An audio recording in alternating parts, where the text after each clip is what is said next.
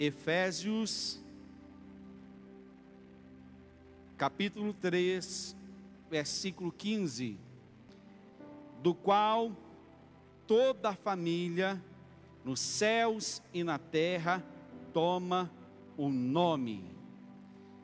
Vou repetir: do qual toda a família, nos céus e na terra, toma o nome. Amém? Feche a sua Bíblia, o aplicativo do seu celular, guarde o teu celular agora. Nós temos aqui uma passagem, queridos, muito abençoada, como toda a Bíblia. Éfeso era uma cidade totalmente idólatra. Era devota a uma deusa chamada Artemis, também conhecida como Diana. Alguém já viu o açúcar Diana? Lembram disso? Na minha infância tinha um, uma marca de açúcar chamado Diana e tinha a figura de uma mulher empunhando um arco e flecha. Faz referência à deusa Diana, a deusa Artemis, do livro da cidade de Éfeso. E Paulo, ele vai para Éfeso pregar a palavra de Deus, e há, e há algo extraordinário, sobrenatural, que acontece nessa cidade. Paulo prega e a palavra de Deus diz lá em Atos capítulo 19, que quando Paulo começa a pregar na cidade de Éfeso, a cidade de Éfeso hoje, que se encontra na Turquia, para vocês terem uma ideia do tamanho da idolatria dessa cidade, da devoção dessa cidade pela Artemis, pela deusa Diana, a deusa da caça. O templo de Artemis, o templo de Diana, foi considerado uma das sete maravilhas do mundo antigo. Para vocês verem o tamanho da devoção e da idolatria da cidade de Éfeso. E quando Paulo começa a pregar nessa cidade, ele começa a converter os efésios. E há muitos milagres, há muitas curas, há muitos sinais de Deus acontecendo. E é nessa cidade que as pessoas querem levar o lenço de Paulo para casa, para colocar sobre a vida de um enfermo, para que a pessoa fosse curada pelo lenço de Paulo. É nessa cidade que estas coisas extraordinárias estão acontecendo no livro de Atos. Eles alcançam o coração dos Efésios a ponto. Efésios era uma cidade onde existia muito mágicos, muitos mágicos naquela cidade. Era uma cidade muito mística. E a Bíblia diz que Deus alcança o coração dessa cidade, a ponto dos mágicos se converterem e queimarem os seus livros em praça pública. Estima-se que 50 mil peças de prata aproximadamente foi o valor dos livros queimados depois da pregação de Paulo na cidade de Éfeso. E nós vemos Paulo aqui escrevendo a Éfeso. E nós vemos o capítulo 3 como uma grande oração do apóstolo Paulo. Aonde ele começa o capítulo 3 dizendo: "Por esta causa eu sou prisioneiro de Cristo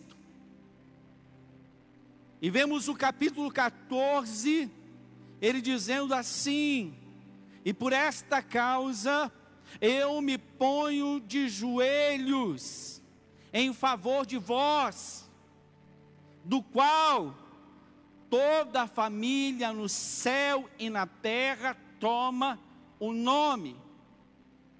Preste atenção, porque eu quero que você guarde isso no teu coração nessa noite.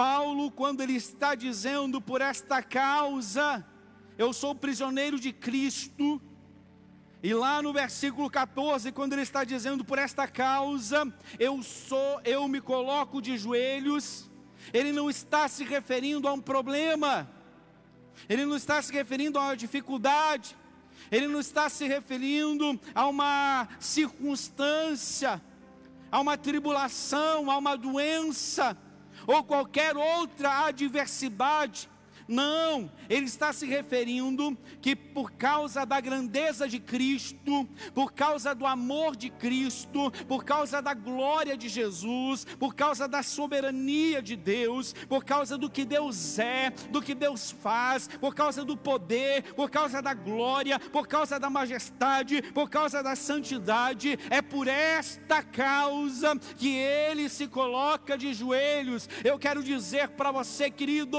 não se coloque de joelho por causa dos problemas, não se coloque de joelho por causa das dificuldades, não se coloque de joelho por causa do, do que está acontecendo, das circunstâncias, das adversidades da vida. Nós não podemos nos prostrar diante das dificuldades, nós não podemos nos prostrar diante das adversidades, nós precisamos nos prostrar sim diante da daquele que é todo-poderoso, daquele que é onipresente, onisciente, onipotente, que tem todo o poder. É por Ele, é por Ele e só para Ele que devemos curvar os nossos joelhos. É por Ele e só para Ele que devemos dobrar os nossos joelhos. Eu vou dizer uma coisa muito séria se você não se dobrar por causa de quem Deus é, você vai se dobrar por causa de uma dor, por causa de uma dificuldade. Então se dobre por esta causa, porque, por quem Deus é, por quem Cristo é, pela sua glória, pela sua santidade, pelo seu poder, pelo que Ele pode fazer, por esta causa eu dobro os meus joelhos. E aí ele diz uma frase do qual toda a família no céu e na terra toma o nome. Eu gosto de dar título às mensagens que Deus coloca no meu coração. E eu dei o título de uma pergunta, é uma pergunta o título desta mensagem nessa noite. Que nome a sua família leva? De acordo com a tradição, os filhos recebem o sobrenome dos pais. No Brasil, é costume que as crianças recebam um sobrenome de cada um dos seus pais, dos seus progenitores. O último sobrenome é o sobrenome paterno do pai, e o primeiro sobrenome, geralmente, quando há dois, o primeiro é o da mãe.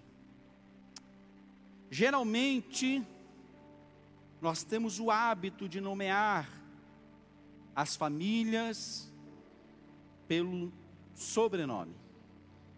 E para dar um exemplo para vocês, eu separei aqui algumas famílias que frequentam a nossa igreja. E elas estão nomeadas aqui pelo seu sobrenome. E não fui eu que separei, então não escolhi o nome de quem eu vou ler. Foi o Douglas que separou. E separou para mim sem olhar à frente, separou só olhando o verso para não fazer nenhuma injustiça, né? Para não dizer, poxa, o pastor escolheu só aqueles lá. Não, não. A gente aqui não escolhe ninguém, aqui igual, todo mundo é igual. Se para Deus todo mundo é igual, para mim também todo mundo é igual. A tua conta bancária pode ser alta, tua, você pode não ter nada. Para mim, você é igual a todos. Aquele que tem muito, aquele que tem pouco, aquele que é, aquele que ainda não é como para Deus é igual, para mim, para a pastora, todos são iguais. Não vou atender ninguém diferente.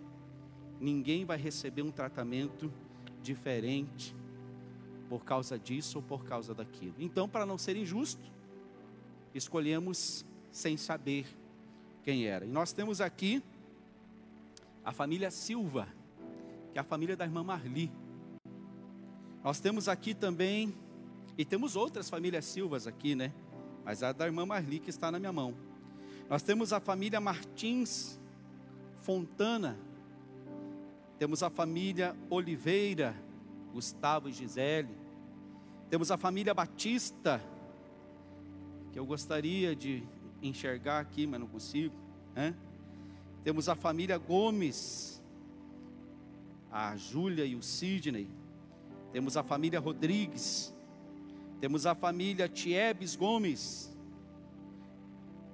Então, algumas famílias que a gente, para orar por vocês, a gente usou isso aqui, ó, que foi feito um evento aqui, culto da honra, uma vez aqui em favor das nossas vidas, e vocês receberam um crachazinho com o nome de vocês, com a família de vocês. Lembram disso? Quem estava aqui nesse tempo? E a gente guardou isso aqui. E todo dia a gente ora por esses nomes e por essas famílias. O que, que eu quero colocar diante de vocês para que haja uma clareza de entendimento do que Paulo está querendo nos dizer, do que o Senhor está querendo nos dizer. Por exemplo, quem serviu no quartel, geralmente, acredito eu que uns 90%, o soldado recebe o sobrenome, ele leva o nome da família. No quartel não pode ter dois nomes iguais. Então, se você tem Tiago Lopes e Tiago Fernandes, um vai ser T Lopes e o outro vai ser T Fernandes.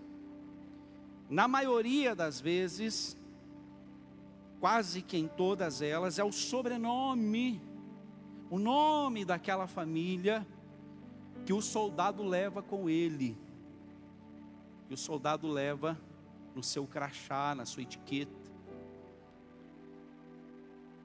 Há muitas famílias de tradição que elas buscam a sua raiz, o país de origem, e elas levam muito a sério essa questão do nome da família. Inclusive, tem brasão, Hoje pela manhã eu falei do brasão da família Arandit, que é da parte da minha mãe, da Alemanha. Mas a pastora Mari também tem o brasão da família Alcântara, que é de Portugal, inclusive em Lisboa, tem um bairro com o nome da família Alcântara. E as pessoas levam isso muito a sério, e, e tem muito zelo. E o apóstolo Paulo, ele faz um alude relacionando os judeus que tinham entre si através do seu pai Abraão, da onde eles traçavam a sua linhagem, eles tinham isso muito forte. Os judeus é um, é um povo muito tradicional, é um povo muito de raiz, eles, eles realmente preservam a sua cultura, eles realmente preservam as suas tradições. E os judeus, eles se sentiam parte de quem Deus era, mas quem não fosse da linhagem de Abraão, quem não recebesse o nome de Abraão na sua família, na sua raiz genealógica, não poderia fazer parte de Deus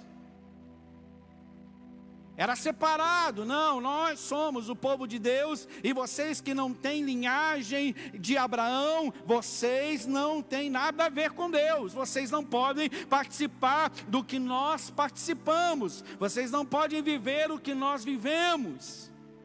E então Paulo vem e fala isso para os Efésios dizendo: Ei, eu vou orar por vocês, porque todos levam o nome de uma única família, todos são da família, tanto nos céus como na terra, todos tomam um nome só.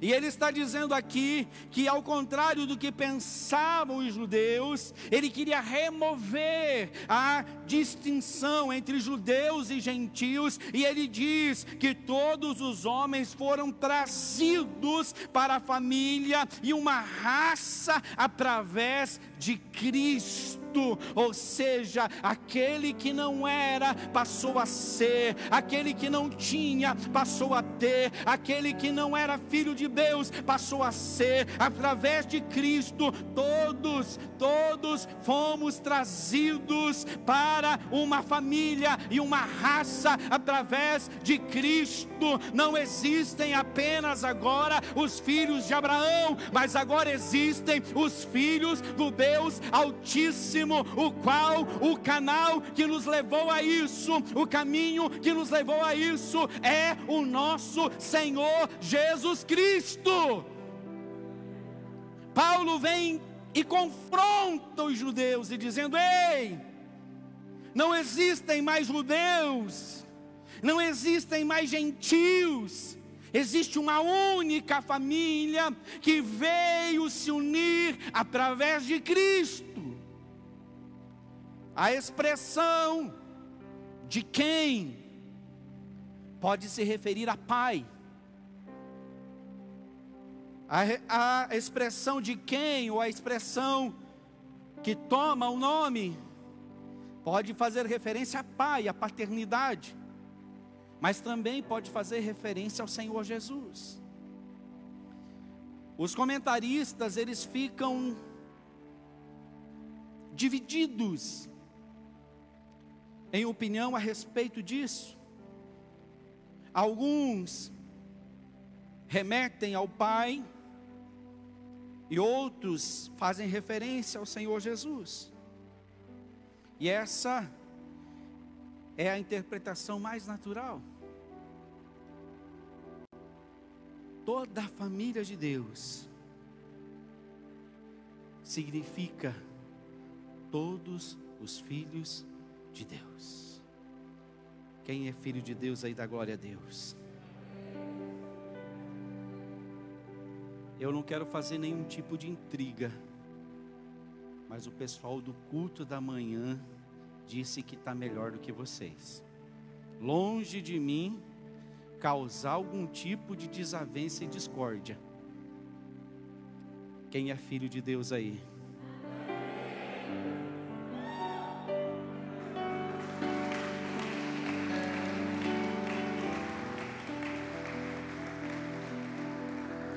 Quando Paulo está dizendo toda a família, ele está dizendo todos os filhos de Deus. A ideia é que todos tenham o mesmo nome, derivado de um redentor. Todos são cristãos não importa onde estejam, no céu ou na terra, não importa em que nações ou que nação eles se convertam, sejam judeus, sejam gentios, todos eles têm um único redentor e todos pertencem a uma família. Não importa da onde você veio, não importa da onde você foi tirado, não importa onde estejam, sejam no céu, seja na terra, sejam judeus, sejam gentios, não importa a nação, ou estado, ou lugar, ou país que você se entregou a Jesus, todos levamos o nome de um redentor todos pertencemos a uma única família. Essa é a visão de Paulo para mim, essa é a visão de Deus para você, essa é a visão do céu para nós. Há apenas um relacionamento que deve ser considerado, querido, tanto no céu quanto na terra, tanto entre anjos quanto entre homens, uma união ao corpo de Cristo. Esse é o único relacionamento que deve ser considerado. Fora dele, tudo está espalhado, tudo está separado. Somente em Jesus é o vínculo para o qual todos estamos unidos. O único sentimento que precisamos ter é que nós fomos unidos no corpo de Cristo e que em Cristo nós estamos vinculados e somos unidos. Esse é o único sentimento que deve existir dentro do nosso coração. E quando o apóstolo Paulo diz é nomeado ou toma o nome, significa substancialmente o mesmo que é. Eles são todos de uma única família. Todos temos o mesmo Pai, na mesma comunidade. O significado é que todos, no céu e na terra, estão unidos. Todos pertencem à mesma comunidade e constituem a grande e gloriosa família. Parte no céu, perto do trono, parte está na igreja na terra, mas todos estão unidos como uma família, tem um único Pai. E olha só, isso aqui é tremendo demais. Eu vou repetir para você gravar isso no seu coração.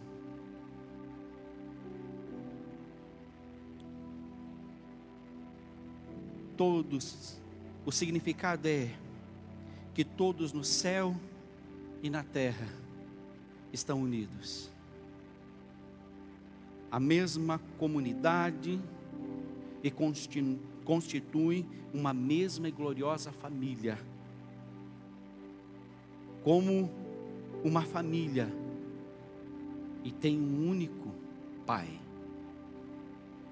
Essa família gloriosa ainda será reunida diante do trono do Pai. E olha, querido, está pertinho está pertinho, está chegando. Oh, eu acredito que Jesus está lá em cima, dizendo: é agora, Pai, é agora. Vamos lá, Pai, ó, ó como é que está a coisa lá, Pai. Olha como é que está esse negócio lá, ó como é que está o vírus lá, Pai. Olha lá a igreja, Pai. Olha lá, e Deus olha assim: olha lá, filho. A igreja está orando mais, a igreja está jejuando mais. Aguenta um pouco aí, eles estão sendo preparados, eles estão sendo moldados, eles estão recebendo ah, algo novo na vida vida dele, espera aí, mas o Senhor Jesus está no trono, esperando ansiosamente para este dia, o dia em que a, a família gloriosa será reunida no céu, diante do trono do Pai, unido pelo nome mais poderoso dessa terra, o nome de Jesus. Esse dia está chegando. Esse dia está chegando, meu irmão. Olha o que Filipenses capítulo 2, versículo 9 ao 11 diz: Por isso também Deus o exaltou sobre soberanamente. E lhe deu um nome que é sobre todo nome, para que o nome de Jesus e sobre todo o joelho dos que para que o nome de Jesus se dobre todo o joelho dos céus, na terra e debaixo da terra, e toda língua confesse que Jesus Cristo é o Senhor, para a glória de Deus Pai. É esse nome, é com esse nome que Deus quer nos nomear. Que nome? a sua família leva. Que nome a sua família leva? Deus quer nomear a nossa família com o nome de Jesus. Glória a Deus, glória a Deus.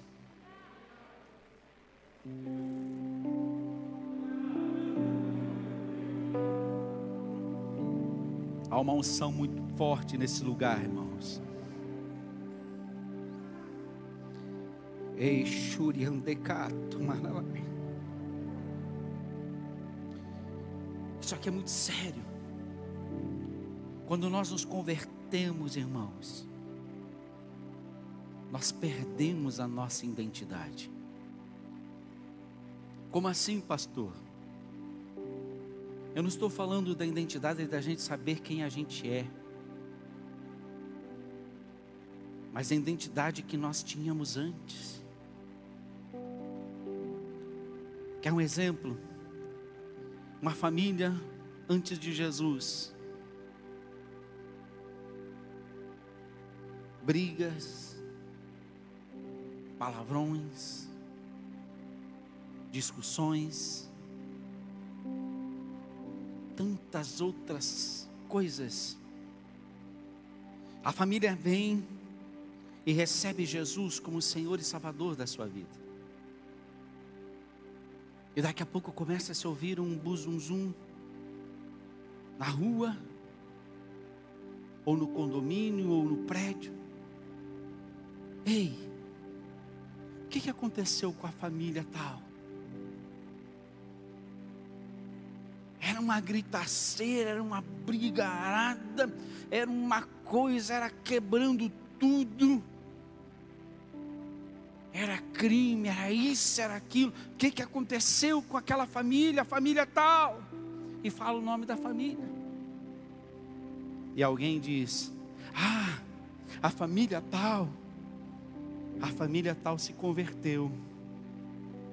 A família tal aceitou Jesus como único e suficiente Salvador. A família tal agora é a família de Jesus. A família tal agora é a família da igreja ou do evangelho quadrangular do Parque Manela. Agora essa família é a família que frequenta aquela igreja. Nós passamos a levar não o nosso nome, nós passamos a levar não a nossa identidade, nós passamos a levar não o nome da nossa família, mas nós passamos a levar o nome de Jesus e da comunidade a qual nós escolhemos servi-lo. Nós somos nomeados por Deus. Nós deixamos de ser um rótulo na sociedade e recebemos um nome que é sobre todo o nome e que nós devemos honrar todos os dias da nossa vida. Deus quer nomear a nossa família com o nome de Jesus. Olha o que diz Isaías, capítulo 65, versículo 15. Vocês deixarão seu nome como maldição para os meus escolhidos. O soberano Senhor dará cabo de vocês, mas aos seus servos, quem aqui é servo de Deus? Quem aqui é servo de Deus? Você aí na sua casa, você pode dar um glória a Deus. Você é servo de Deus, então essa palavra é para você. Ele vai dar cabo dos que levam o nome de maldição. Mas aos seus servos ele dará outro nome. Jeremias capítulo 33, versículo 16. Naquele dia, naqueles dias, Judá será salva e Jerusalém viverá em segurança. E este é o nome pelo qual ela será chamada: O Senhor é a nossa justiça. Você está se sentindo injustiçado? Pois o nome pelo qual você será chamado é este: o Senhor é a nossa justiça. Atos, capítulo 11, versículo 26. E quando o encontrou, levou-o para Antioquia.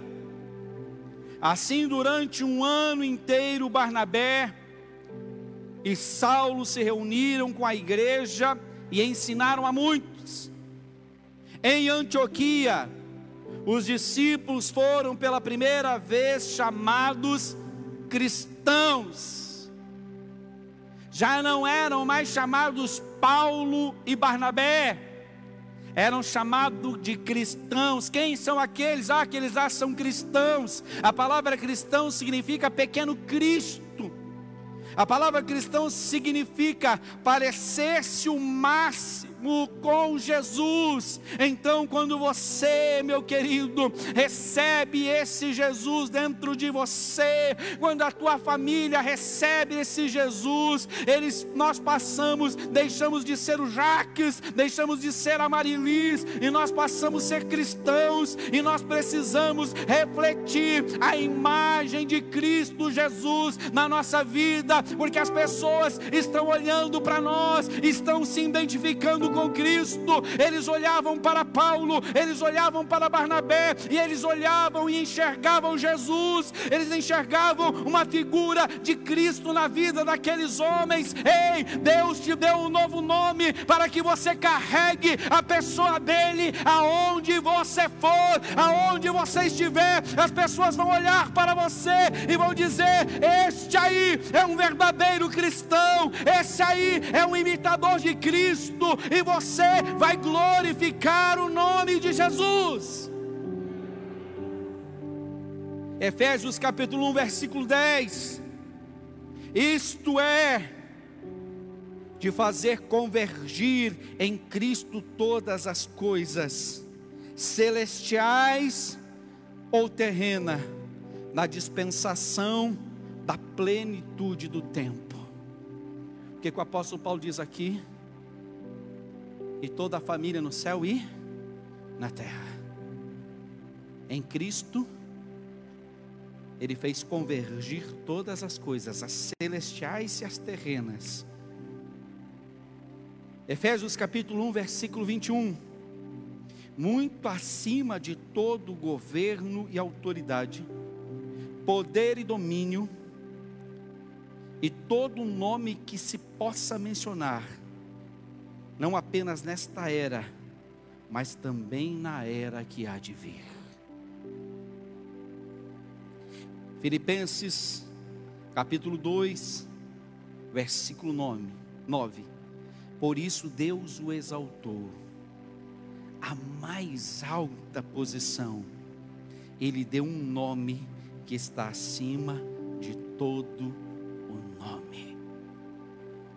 E sabe o que é tremendo? Porque é esse nome que Ele coloca na nossa vida. É esse nome. É algo tremendo isso aqui. Colossenses capítulo 1, versículo 20. E por meio dele, reconciliar-se consigo todas as coisas, tanto as que estão na terra quanto as que estão no céu, estabelecendo a paz pelo sangue derramado na cruz. Mais uma vez, o apóstolo Paulo fazendo referência de que céu e terra em Cristo é uma única coisa. Você já parou para prestar atenção nisso? Nós queremos ir para o céu, queremos ou não queremos? Quem quer ir para o céu e dar glória a Deus? Que não seja agora, né, irmãos? Não precisa ser agora, mas nós queremos.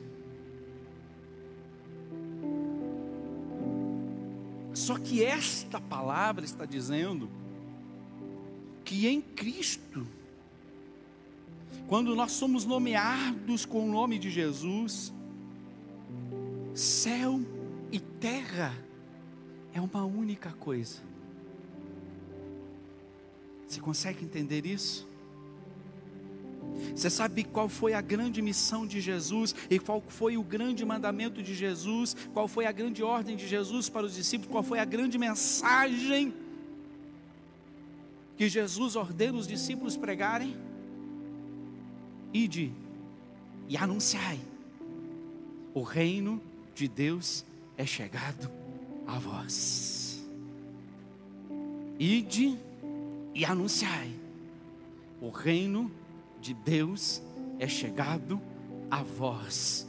Quando a igreja entende esse princípio, quando a igreja entende o poder do nome de Jesus na vida, quando uma família entende o poder do nome de Jesus nela, ela faz uma aliança, ela faz uma ligação, ela faz uma reconciliação ele reconcilia, todas as coisas estão ligadas, céu e terra é uma única coisa, céu e terra é um único, é o único lugar, a igreja é o céu na terra, você, a família que você tem, a família que leva o nome de Jesus, é o céu na terra, pelo nome de Jesus, nós trazemos o céu na terra.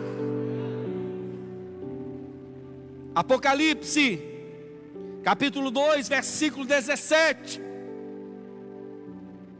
Aquele que tem ouvidos, ouça o que o Espírito diz às igrejas. Quem é vencedor aí, diga glória a Deus. Meu Deus. Ao vencedor, darei um maná escondido. Meu Deus do céu. Eita Deus. Eita Aralabax. Quem é vencedor aí? Ao vencedor darei o maná escondido. Você sabe onde é que está escondido o maná? O maná está escondido dentro da arca. Foi separado.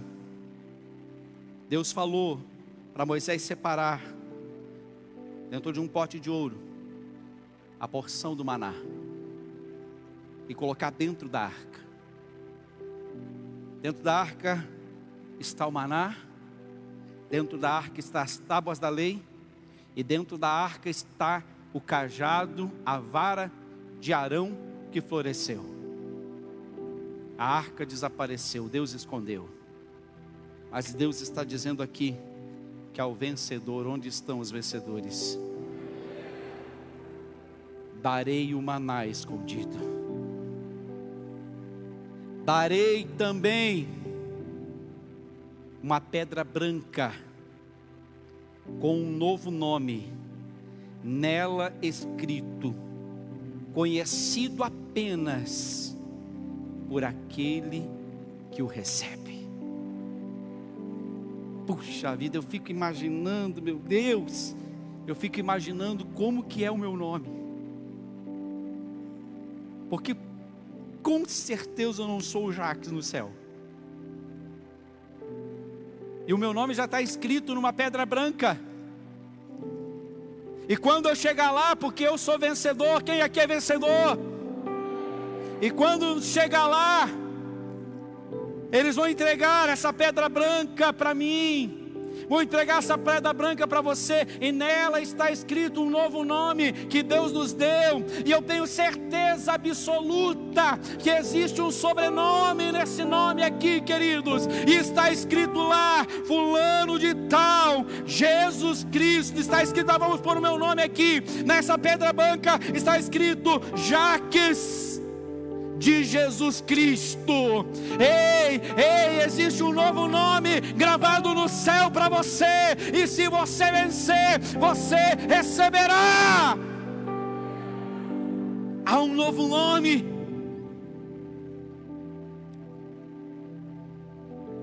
Apocalipse capítulo 3, versículo 12. Tem vencedor aqui? Deus quer fazer algo especial da sua vida. Farei do vencedor uma coluna no santuário de Deus. uh! Farei do vencedor uma coluna no santuário de Deus. E dali jamais sairá.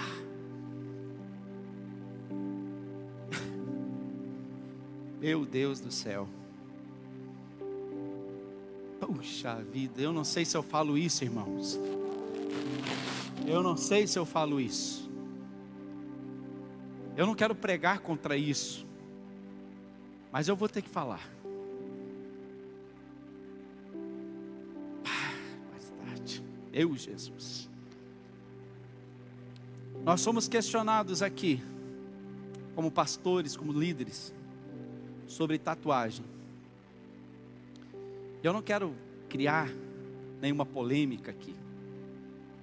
Mas eu quero dizer qual que é o meu posicionamento.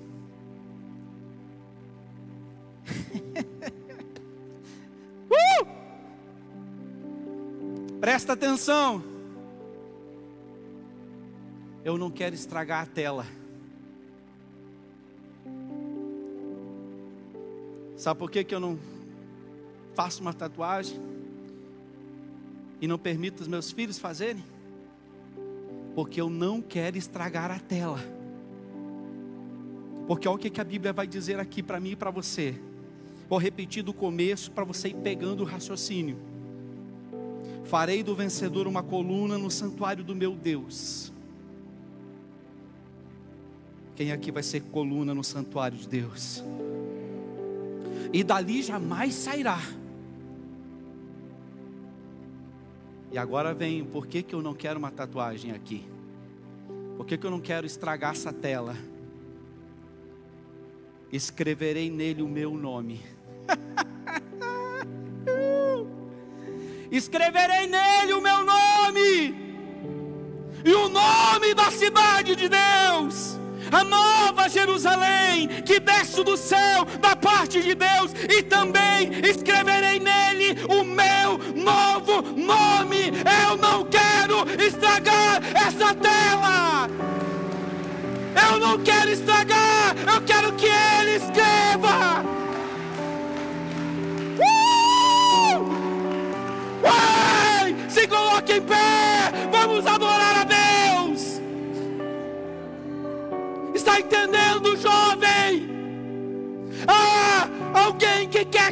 tatuar você lá no céu, como uma coluna de Deus no seu santuário. Escreverei nele o meu nome e o nome da cidade de Deus, a nova Jerusalém que desce do céu da parte de Deus, e também escreverei nele o meu novo nome. Três tatuagens. Três. O nome dele, o nome da cidade de Deus e o novo nome dele. Deus quer nomear a nossa família com o nome dele. Oh,